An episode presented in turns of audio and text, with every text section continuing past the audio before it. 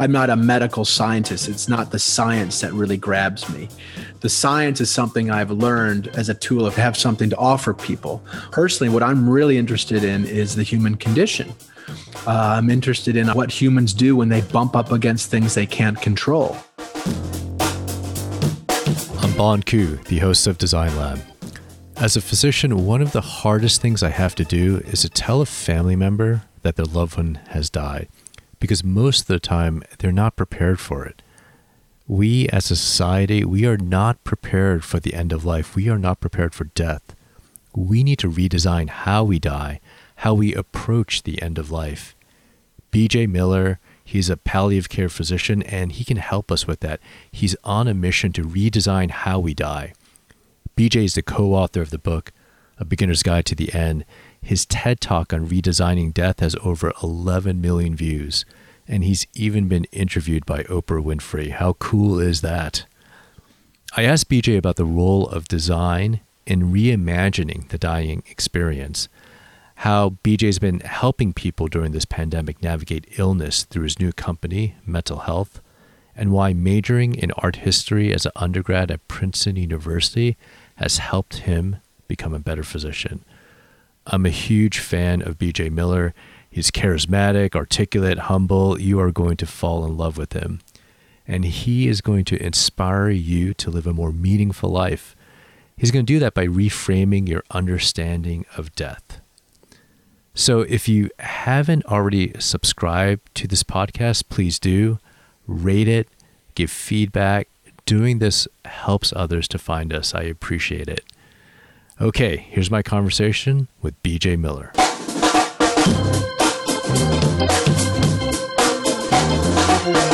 BJ Miller, thanks for joining me on Design Lab. Thanks for having me, Bon. It's a pleasure. I heard you say that healthcare is badly designed. What do you mean by that? Well, I'll start with the experience. I mean, I think you just have to be well you can be a patient you could be a clinician you can be an administrator i think from just about every angle uh, when you engage the healthcare system one way or another it typically leaves you feeling uh, a little out of sorts discombobulated unseen unheard and just sort of pigeonholed so i just start from the experience again wearing my hat as a doctor but first as a patient and you know you just feel this so you start with that outcome as being subpar. And then my own life through healthcare as I've become a physician and studied it and all that stuff, you realize that it's got this inborn design flaw. And basically, that flaw is that the medical system is focused on the disease. Mm-hmm. And the person who's inhabiting this disease is somewhat incidental. And that is as brief as I can put it. That is the design flaw yeah, it's it's designed around these ICD ten codes that that we have, and not around the human. And exactly, it, it's so fundamental. But I know I just didn't realize that going through med school and residency training, even practicing, that this model that we have is a disease based model and not a human based yeah. model.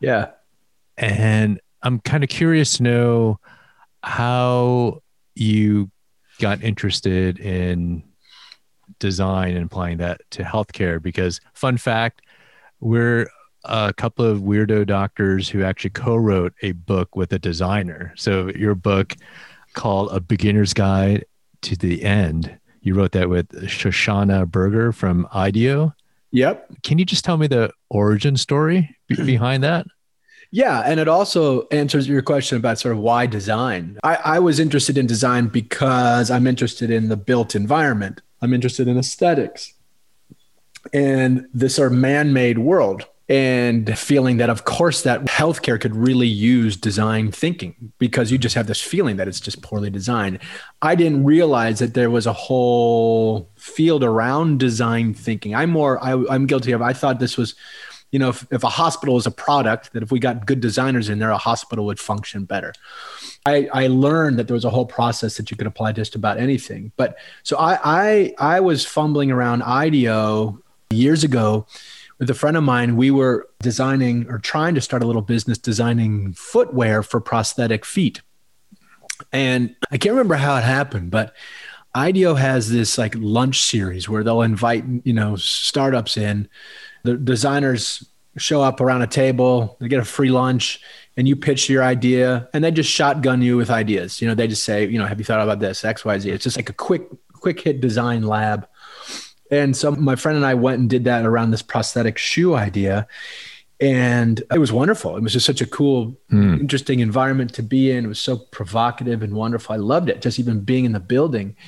And then during my sort of pitch about our little idea, I was talking about how how beauty can be therapeutic and how mm. part of the problem of being a disabled person in this world is you get the feeling that nothing's designed for you and that has a demoralizing a- component to it.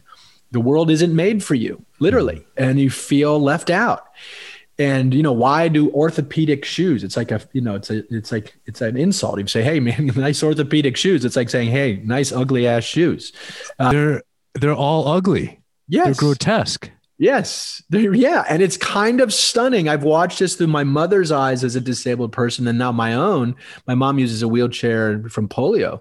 And I've just seen all this clunky stuff that where beauty, where form really is barely considered. And so why? It almost feels like, you know, if the customer has to get this thing, has no choice. They need this thing. Well, then the designers don't need to make it beautiful or compelling or whatever else because they need it. They're, they're you know, you don't need to sweeten the deal. Mm-hmm. It's just sort of feeling like, well, that's lame and uninspired and unfair. But we're also missing the cue that the tactile, the, the form, the aesthetic of it, the ethos of someone designing to your situation, all of that has a big, big therapeutic effect, not just a pretty effect, a, mm. a, deeply therapeutic one. So I was going off on this bent. And then I got a call a couple of weeks later from one of the designers, a guy named David Webster, who had liked what I was saying and Googled me and found out the, my day job and blah, blah, blah, and learned that I was interested in end of life care and blah, blah, blah. And he invited me back into IDEO and we had this sort of courtship for months where I would just come give a talk. We'd pal around. We'd talk about the way things could be. And then eventually we ended up hiring IDEO when I was at Zen Hospice Project to do a, a little, uh, some work on the rebranding the organization. And through that whole process, I just became immersed in IDEO and the people and the design process. And that's how I came to Shoshana and away we went.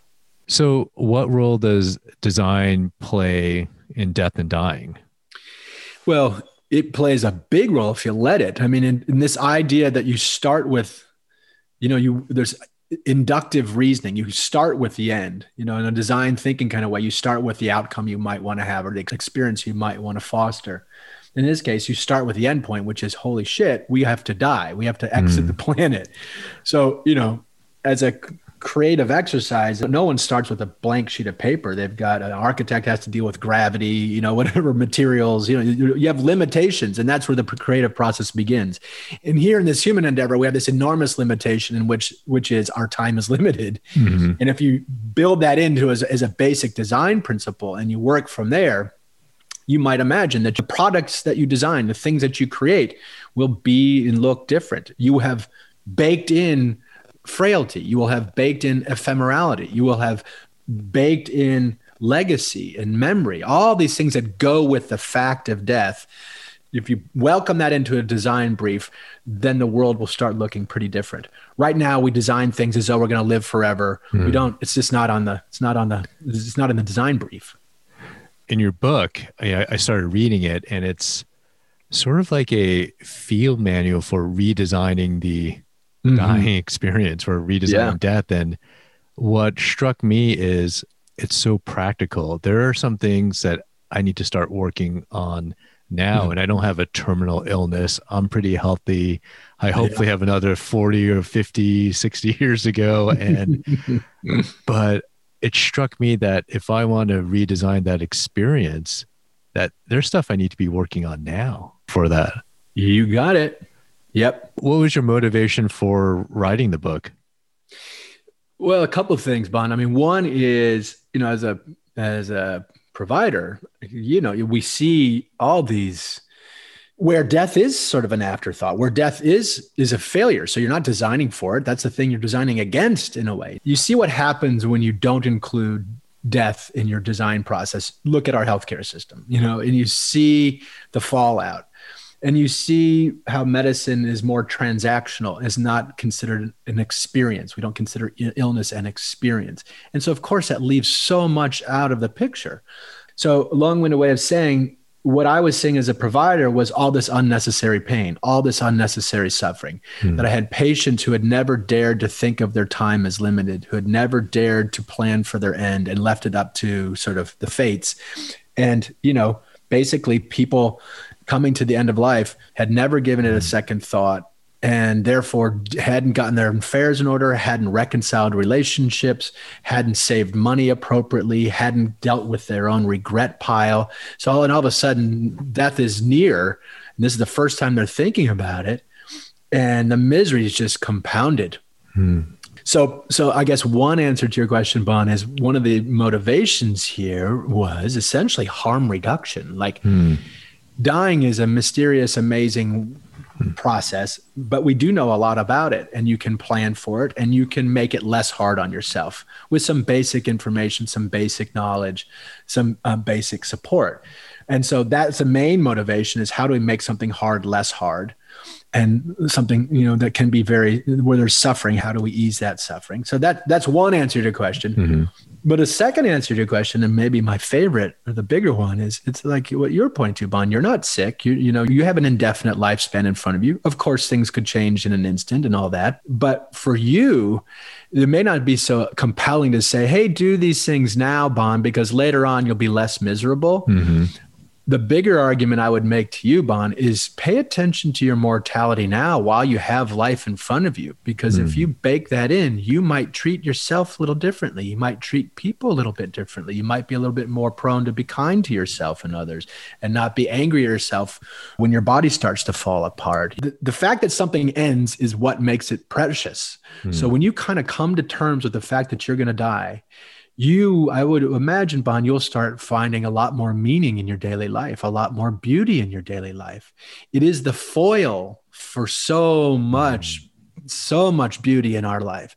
So my argument to you would be, Bon, yeah, do these things not to make your life less miserable 40 years from now, but right now, so you can really deeply appreciate you have what you have while you have it. That's the trick. It's 180 degree turnaround from what normally people would think about death that you're just reframing what death is. And yeah. i heard you say you asked people if you could push this magic button to live mm-hmm. forever mm. that only 10% of the people would actually push that button right? Yeah.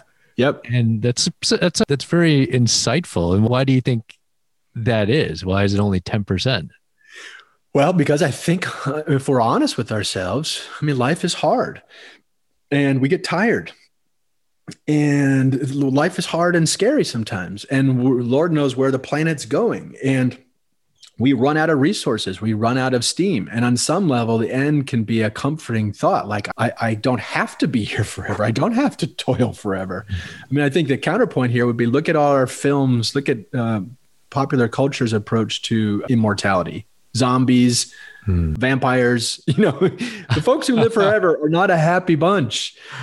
Undead, you know. Oh my gosh, I never even thought of that. yeah. I don't know if there's a counterpoint. I don't know. I'm sure of any popular cultural treatment of immortality where the person living forever isn't miserable. wow. the other's miserable. There may be a counterpoint. I haven't, I just, I'm not thinking of it.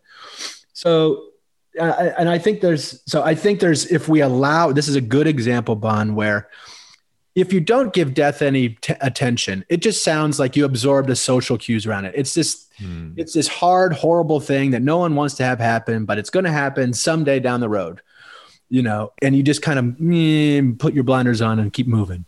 And just like anything else we stuff in the closet, if we don't look at it, that's when it gets horns and teeth and gets gnarly.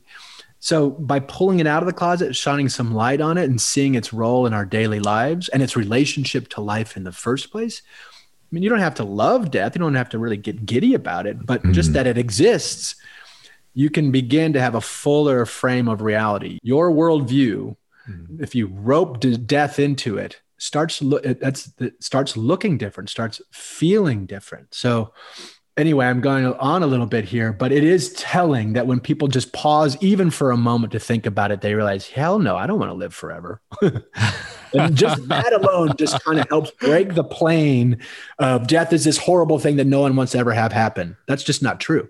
Totally. So you're a palliative care doctor. Yeah. What does that look like? Because a lot of people don't know what palliative medicine is.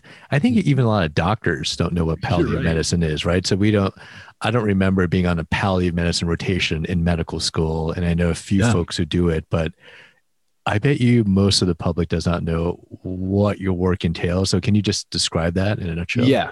Yeah, brother. Thank you. It's a really it's a good public service announcement because you're right. No one knows what the hell palliative care is, mm-hmm. even in, in medicine. Mm-hmm. And it's weird. We have a whole branding messaging problem in the field, and uh, a lot of people have been thinking about it, but for some reason we haven't we haven't figured this nut out. But so so so for your listeners, palliative care it has become a medical specialty since 2006 it is basically, there are longer winded definitions of it, but it is essentially the context of palliative care is serious illness. So, within the confines, within the context of serious illness, palliative care is the interdisciplinary pursuit of quality of life and the treatment of suffering. That's it. You know, you, mm-hmm. there's no mention of death in there. There's no time that you have left to live. That's palliative care writ large most people conflate palliative care with its big brother, which is hospice. Mm-hmm. And hospice is a type of palliative care that is just fo- it is focused around the end of life. So the public, I think they think these things are this synonymous, mm. and we have really struggled to differentiate them. So again, palliative care, pursuit of quality of life, anytime along the way. And you can get palliative care right alongside intensive care. You know, you don't have to give up anything to get palliative care. It's just mm. extra support for your social, your spiritual, your physical existence. Mm. Hospice is the subset of palliative care reserved for the final months of life. And it gets further confusing, Bon because hospice is also, since the mid 80s, is an insurance designation. Mm. So that's when we say someone's on hospice, we mean they're on the hospice insurance benefit. And because of that structural overlay, a doctor's got to tell you you have six months or less to live. You have to give up curative intended treatment to get hospice. Mm. So it really is a fork in the road. It's a wonderful thing when people take that fork. It generally serves people very, very well, but you have to give up stuff to get it and you have to know your prognosis. Mm. Whereas palliative care, you can get it alongside any kind of care at any time along the way. Does, does that make sense? It's a super, lot of work. Super helpful. Super okay. helpful. Good. And you, so you recently co-founded a company called Mettle Health, M E T T L E. Yeah. What, what does that company do? yeah. So, yeah, it's so fun. We just started this summer. It was my business partner, Sonia. It was our response to COVID. You know, previously, coming out of writing the book, Sonia and I were going to begin a nonprofit to build out this sort of public resource, this library, the sort of latest of clinical science right next to social sciences, pulling from the arts, just blow up the subject of mortality and disability and illness and offer basically vetted materials, resources, information. Hmm. The, the issue we were trying to push back on was that people go Google their disease and get sent down these rabbit holes of decontextualized and unauthorized information mm. and then end up you know, you've probably seen this, you know, you, you have, the, you Google your disease, you have all this access to information and you might convince yourself you're informed, but it turns out there's all these exceptions to your situation. Anyway, it's an unregulated mess. So hard to find good quality information, even if you're a smart person and yeah. who's savvy. Yeah, Exactly. It often feels like that the internet sometimes it makes illness harder on some level mm-hmm. in this way. So this was the issue we were going to try to lean into is get have a source, an alternative to Googling your d- disease that allowed you to get vetted information and be informed and make good decisions for yourself.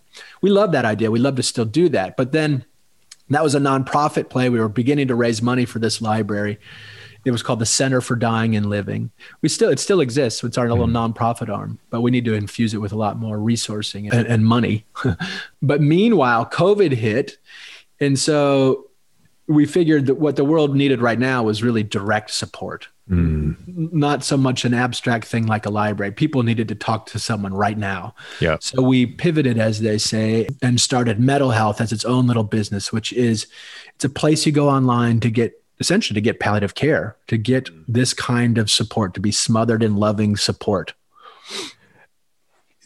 What is like a typical use case of someone that w- would go on and and get online support?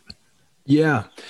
Well, so I just had a client this morning. And so I say clients now. So, one thing about our model at Mettle Health is we're not a medical model. We are mm. staffed by clinicians, people with medical experience, but I'm not acting as someone's doctor through Mettle Health. They're not patients, they're clients now. Hmm. And they're, they may be coming to us because they are a patient themselves or a caregiver. Actually, most of our clients are caregivers hmm. so far.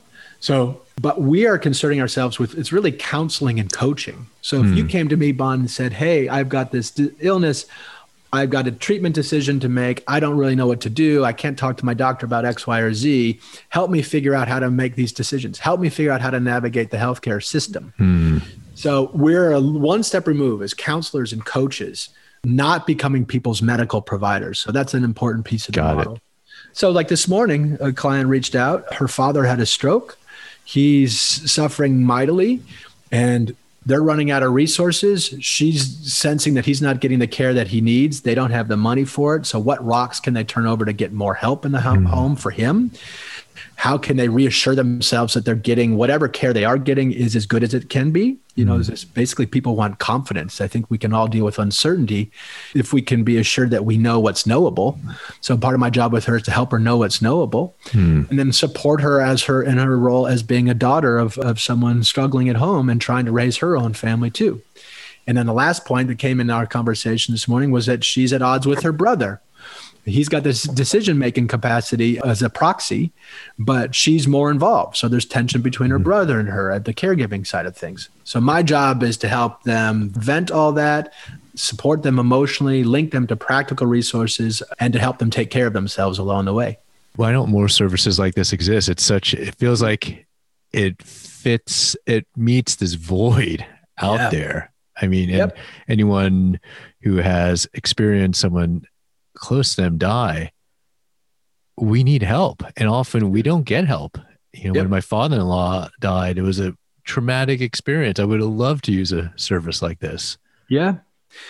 Yeah, I'm shocked that they haven't that, that there's not much out there. I mean, there is a burgeoning sort of I mean, industry is too strong a word around healthcare coaching, Mhm. patient navigation, death doulas.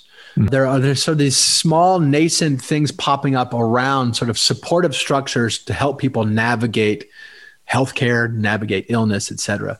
It, but it's small, it's teeny. Mm-hmm. I think we all just assume that our doctor will take care of us when it's our time. Our, you know, I'll hand myself over to the doctor and I'll be fine. The trick is, the problem is back to this design, poor design system. We're at this funny place, Bon, where you know it's just dangerous to hand yourself over to the doctor. First of all, because mm-hmm. medicine's so fragmented, that mm-hmm. doctor's probably got 40 patients. Yeah. They rotate in and out.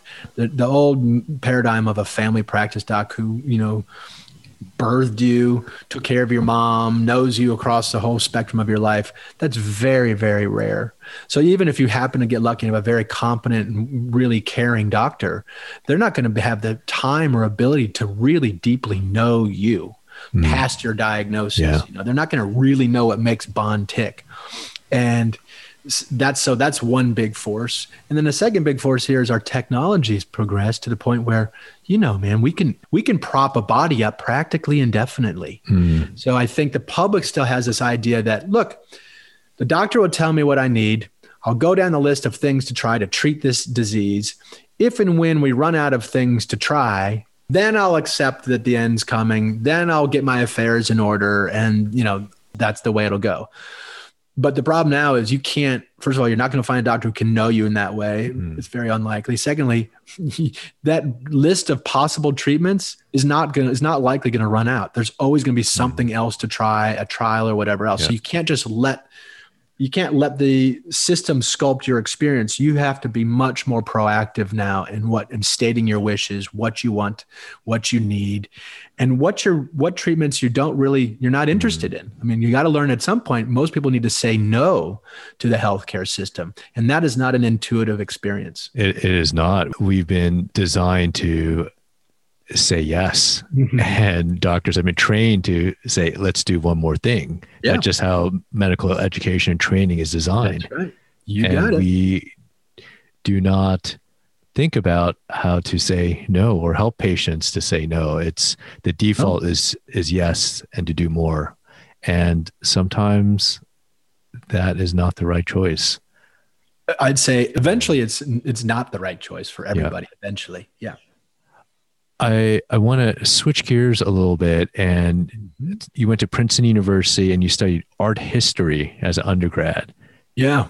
that is a weird major for doctors did do you think studying art had an impact upon your career as a physician Totally. Oh yeah. I'd really recommend it as a it does feel like the least likely one of the least likely majors to land you in medicine. But if your interest is in human beings, in humanity, and what the hell why why humans do the things they do, which is where I'm interested in. I'm not a medical scientist. It's not the science that really grabs me. The science is something I've learned as a tool to have something to offer people. Personally, what I'm really interested in is the human condition. Uh, I'm interested in what humans do when they bump up against things they can't control.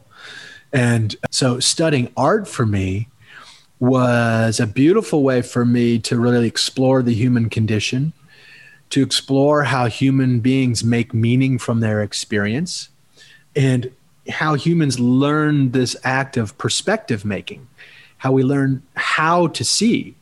So, you know, especially when you can't change what you're looking at, you can change how you see it.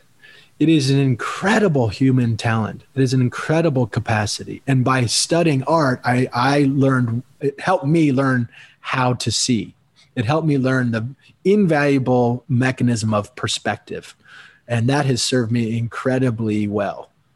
That's amazing. So all, all you folks who are pre-meds in mm-hmm. college that might be listening, you could you can major in art history and still become a physician. You don't need to major in um, biochemistry, even though that's a great major. But I think we need some more art history majors in in medicine. I think so. You have described creativity as being important to you. Can you talk about how you Mm. use creativity as in your work? Yeah. Well, for me personally, you know, studying art was was this beginning, this this hunch that the arts had a lot to teach me as much as my rehab, my physical therapist and rehab guys with in all the ways we just described.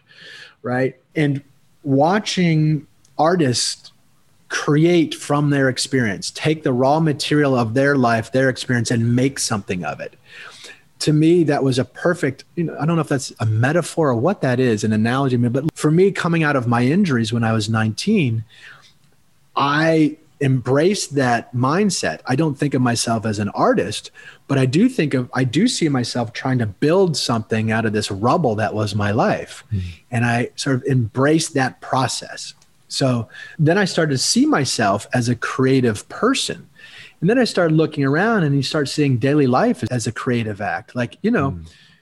you daily life is filled with improv. You know, we, hmm. things come at us. We got to make decisions. We're bobbing and weaving. We, it's not like we have a script for every day. We're making shit up all the time Yeah.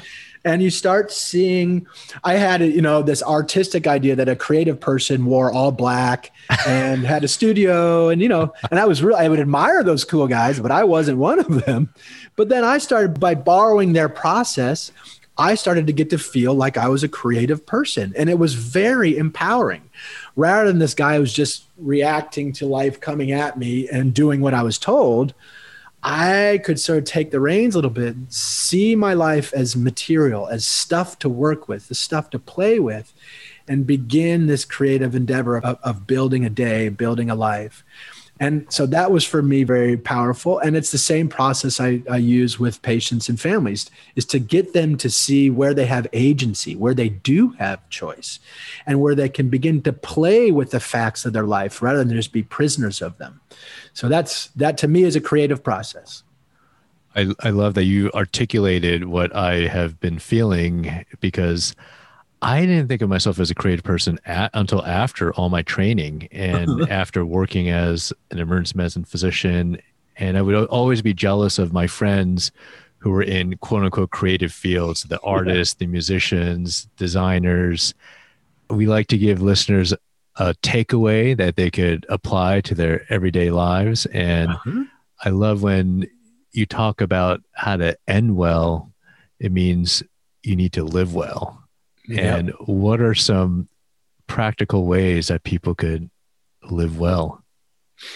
Whew, well, I mean, there are a couple of things to say. I mean, you know, I think, like we've talked about, I think step one is daring to realize you don't have to dwell on it, but just daring to realize that your life, this life, this body, you, your ego, yourself, won't be around forever. Just begin to welcome in that you are an ephemeral critter you as you, you know, and then like we've been talking, you can as you welcome that into your view of reality, it gets less scary. And as limitations go, we can start creatively responding to it. So, step one would be just to begin to get in touch with the fact that you are finite. Your time on planet is finite. I think from there, you start taking your time a little bit more seriously. You start, like for me, it's a really one of the ways it's allowed me to live better is when I realize that no matter what I do, whether I don't smoke, whether I eat my kale, whatever it is, I'm going to die someday. It's not a failure. It's not like I didn't try. And knowing that that end is coming allows me to be a little less paralyzed. So, what I mean by that is to say, okay, if I know the end is death, no matter what I do, well, then I might as well try because I have nothing to lose. Mm. It sort of allows me to get past my fear and say, what? I, so I, I'll try anything and allows me to try things and allows me to see past my own fear. And then, secondly, you know, and invariably, I can't get to everything that I want to. Invariably, I'm going to fail here and there. And so, in this context, I also learn the, the very important act of forgiving myself. So, I get hmm. this by welcoming death into my field of view. It gives me the reason to try. I don't have all that much time, so I might as well try these things. And I'm gonna I'm gonna lose either way. I'm gonna die either way. So I might as well try the same time, so it, it marshals my energy. And at the end of the day, I get to say, you know, hey, I'm just one little mortal guy, a little fleck of sand. That I didn't change the world. Okay, I forgive myself. I'm okay. I'm I'm trying. So, does that make sense? I get. Uh, I'm uh, one hundred percent. Okay. I, yeah, that was that was fan, fantastic. I'm definitely going to apply that to my own life. But thanks, BJ, for joining us on Design Lab. It's such a pleasure. As you can tell, man, there's so much to talk about. I love talking to you. I just blah, blah, blah, blah, blah, blah. But anyway, thanks so much for having me, man. It's, such a pleasure talking to you, Bon. All right, all right. Now is the time. I'm joined by the producer of Design Lab, Rob Puglisi. Rob and I use this time to reflect upon what our guest has said and to think about some takeaways for all of us who are listening. Bon, that was a really great episode with BJ. Um, love his message and how he brings design and healthcare together. Kind of like somebody else I know. Yeah, there's so much, so much synergy there, man. I have been following BJ's work for years. His TED Talk is so inspiring. He's been interviewed by Oprah Winfrey. I felt a little intimidated going into the interview with him, but yeah, but he's such a nice guy. So so laid back, so so humble. It was it was real joy to speak with BJ. Yeah, if you, I know if you if you haven't seen that TED Talk, his TED Talk actually has tw- almost 12 million views on the TED website, which is insane. He's got an amazing story, and other than that, though, you know, why did you want to talk to him? Why do you want to bring him on the show? You know, it's because I, I, was really struck by his quote in that TED talk when he says the healthcare system is designed around disease, not humans and the whole system is fundamentally designed incorrectly. And one thing that we need to do is redesign how we die as patients, not even as patients. We need to redesign how we die as humans. And he is so provocative, the, his approach to death. That death, Absolutely. yeah, yeah, that death is not, death has such a negative connotation, right? But we can use death as a way to pivot and live our lives better. Yeah, and he was talking. You know, this, this his TED talk was in 2015, and he was talking. Is about, that you long know- ago? Yeah, this was 2015, and he was talking about using design thinking to improve the dying experience. That's something that people are still trying to wrap their heads around. So he's definitely ahead of him, his time there. And you know, some of the things he suggested about thinking about your own mortality earlier on, so that it's like one less trauma to experience when that day comes. You know, what do you think about how could how could you bring you know your own mortality into your daily life? I mean, to prepare for a good death, to prepare to die well, you need to end up living well. And that's what he says in his book. Mm-hmm.